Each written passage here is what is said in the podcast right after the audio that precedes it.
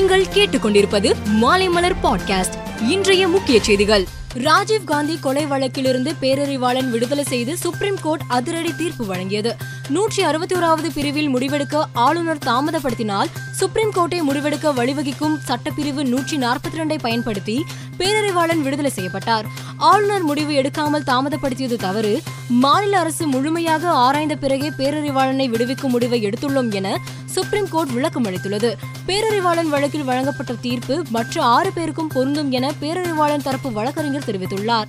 சீனர்களுக்கு visa வாங்கித்தர ரூபாய் ஐம்பது லட்சம் லஞ்சம் பெற்றதாக கார்த்திக் சிதம்பரம் மீது வழக்கு பதிவு செய்து காங்கிரஸ் முன்னாள் நிதியமைச்சர் ப. சிதம்பரம் காங்கிரஸ் எம்பி கார்த்திக் சிதம்பரத்திற்கு சொந்தமான இடங்களில் சிபிஐ அதிகாரிகள் நேற்று சோதனை நடத்தினர். இந்த வழக்கில் கார்த்திக் சிதம்பரத்தின் ஆடிட்டர் பாஸ்கர ராமனை சிபிஐ கைது செய்துள்ளது.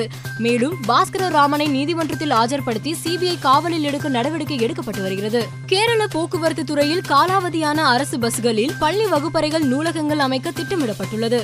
முதற்கட்டமாக மணக்காடு பகுதியில் உள்ள ஆசிரியர் பயிற்சி பள்ளியில் இரண்டு வகுப்பறைகள் அமைக்க காலாவதியான இரண்டு தாழ்த்தள பஸ்களை வழங்கப்பட உள்ளது. இதுபோல பாலக்காடு பகுதியில் உள்ள பள்ளியில் நூலகம் மற்றும் வகுப்பறைகள் அமைக்கவும் பஸ்கள் ஒதுக்கப்பட்டுள்ளது. இந்த திட்டங்கள் மூலம் நஷ்டத்தில் இயங்கும் கேரள அரசு போக்குவரத்து கழகத்திற்கு கூடுதல் வருவாய் கிடைக்கும் கிடைக்கும் என எதிர்பார்க்கப்படுகிறது. இந்தியாவில் கொரோனாவால் புதிதாக ஆயிரத்தி எண்ணூத்தி இருபத்தி ஒன்பது பேர் பாதிக்கப்பட்டுள்ளதாக மத்திய சுகாதாரத்துறை இன்று தெரிவித்தது.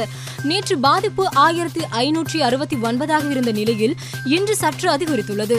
இதுவரை தொற்றால் பாதிக்கப்பட்டவர்கள் எண்ணிக்கை நான்கு கோடியே முப்பத்தி ஒரு லட்சத்தி இருபத்தி ஏழாயிரத்தி நூற்றி தொண்ணூத்தி ஒன்பதாக உயர்ந்தது. நேற்று இரண்டாயிரத்தி ஐநூற்றி நாற்பத்தி ஒன்பது பேர் கொரோனாவிலிருந்து குணமடைந்து டிஸ்சார்ஜ் செய்யப்பட்டுள்ளனர்.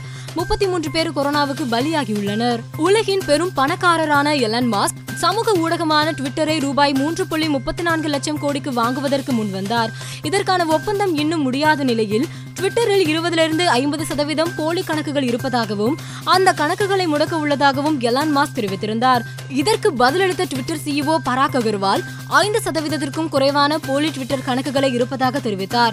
இதனையடுத்து எலான் மாஸ் ட்விட்டர் சிஇஓ ட்விட்டரில் ஐந்து சதவீதத்திற்கும் குறைவாக போலி கணக்குகள் மட்டுமே இருக்கிறது என கூறியதை ஆதாரத்துடன் நிரூபிக்கும் வரை அந்நிறுவனத்தை வாங்கும் ஒப்பந்தம் தற்காலிகமாக நிறுத்தப்படும் என கூறினார். இரண்டாயிரத்தி இருபத்தி இரண்டாம் ஆண்டுக்கான கேன்ஸ் திரைப்பட விழா பிரான்சில் நேற்று தொடங்கியது. இதில் உலகம் முழுவதும் உள்ள ஏராளமான கலைஞர்கள் பங்கேற்றனர். கேன்ஸ் திரைப்படத்தின் தொடக்க விழாவில் யாரும் எதிர்பாராத வகையில் ரஷ்ய போர் குறித்து உக்ரைன் அதிபர் ஜெலன்ஸ்கி பேசும் வீடியோ ஒளிபரப்பப்பட்டது. அதில் பேசிய ஜெலன்ஸ்கி தினம் நூற்றுக்கணக்கான மக்கள் மடிக்கின்றனர் இவற்றை பார்த்து கொண்டு இருக்கும் சினிமா அமைதியாக இருக்குமா? அல்லது உறக்க பேசுமா?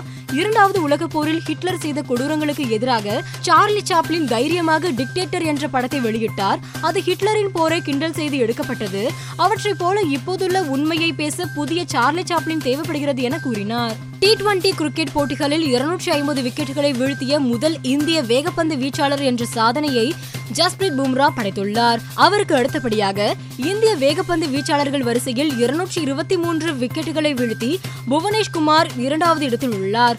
டி டுவெண்டி கிரிக்கெட் போட்டிகளில் இருநூற்றி ஐம்பது விக்கெட்டுகளை வீழ்த்திய இந்திய பந்து வீச்சாளர்கள் பட்டியலில் இதுவரை சுழற்பந்து வீச்சாளர்கள் மட்டுமே இடம்பெற்றிருந்தனர் அதன்படி அஸ்வின் சாகல் பியூஷ் சாவ்லா அமித் மிஸ்ரா ஆகிய சுழற்பந்து வீச்சாளர்கள் டி டுவெண்டியில் இருநூற்றி ஐம்பதற்கும் அதிகமான விக்கெட்டுகளை வீழ்த்தியுள்ளனர். ஐபிஎல் இருபது ஓவர் கிரிக்கெட் போட்டியில் விளையாடும் பத்து அணிகளுக்கும் தலா பதிமூன்று ஆட்டங்கள் முடிந்துவிட்டன. இன்னும் ஐந்து லீக் ஆட்டங்கள் மட்டுமே எஞ்சியிருக்கின்றன. இந்நிலையில் இன்று நடைபெறும் ஐபிஎல் போட்டியில் லக்னோ கொல்கத்தா அணிகள் மோதுகின்றன. பதினான்கு புள்ளிகளுடன் பாதுகாப்பான இடத்தில் இருக்கும் லக்னோ இந்த போட்டியில் வென்றால் பிளே ஆஃப் சுற்றை உறுதி செய்யும். பனிரெண்டு புள்ளிகளுடன் ஆறாவது இடத்தில் இருக்கும் கொல்கத்தா இந்த போட்டியில் வென்றால் மட்டுமே பிளே ஆஃப் சுற்றில் நீடிக்கும் என்பதால் வெற்றி பெறும் கட்டாயத்தில் இருக்கிறது. மேலும் செய்திகளுக்கு மாலைமலர் டாட் காமை பாருங்கள்.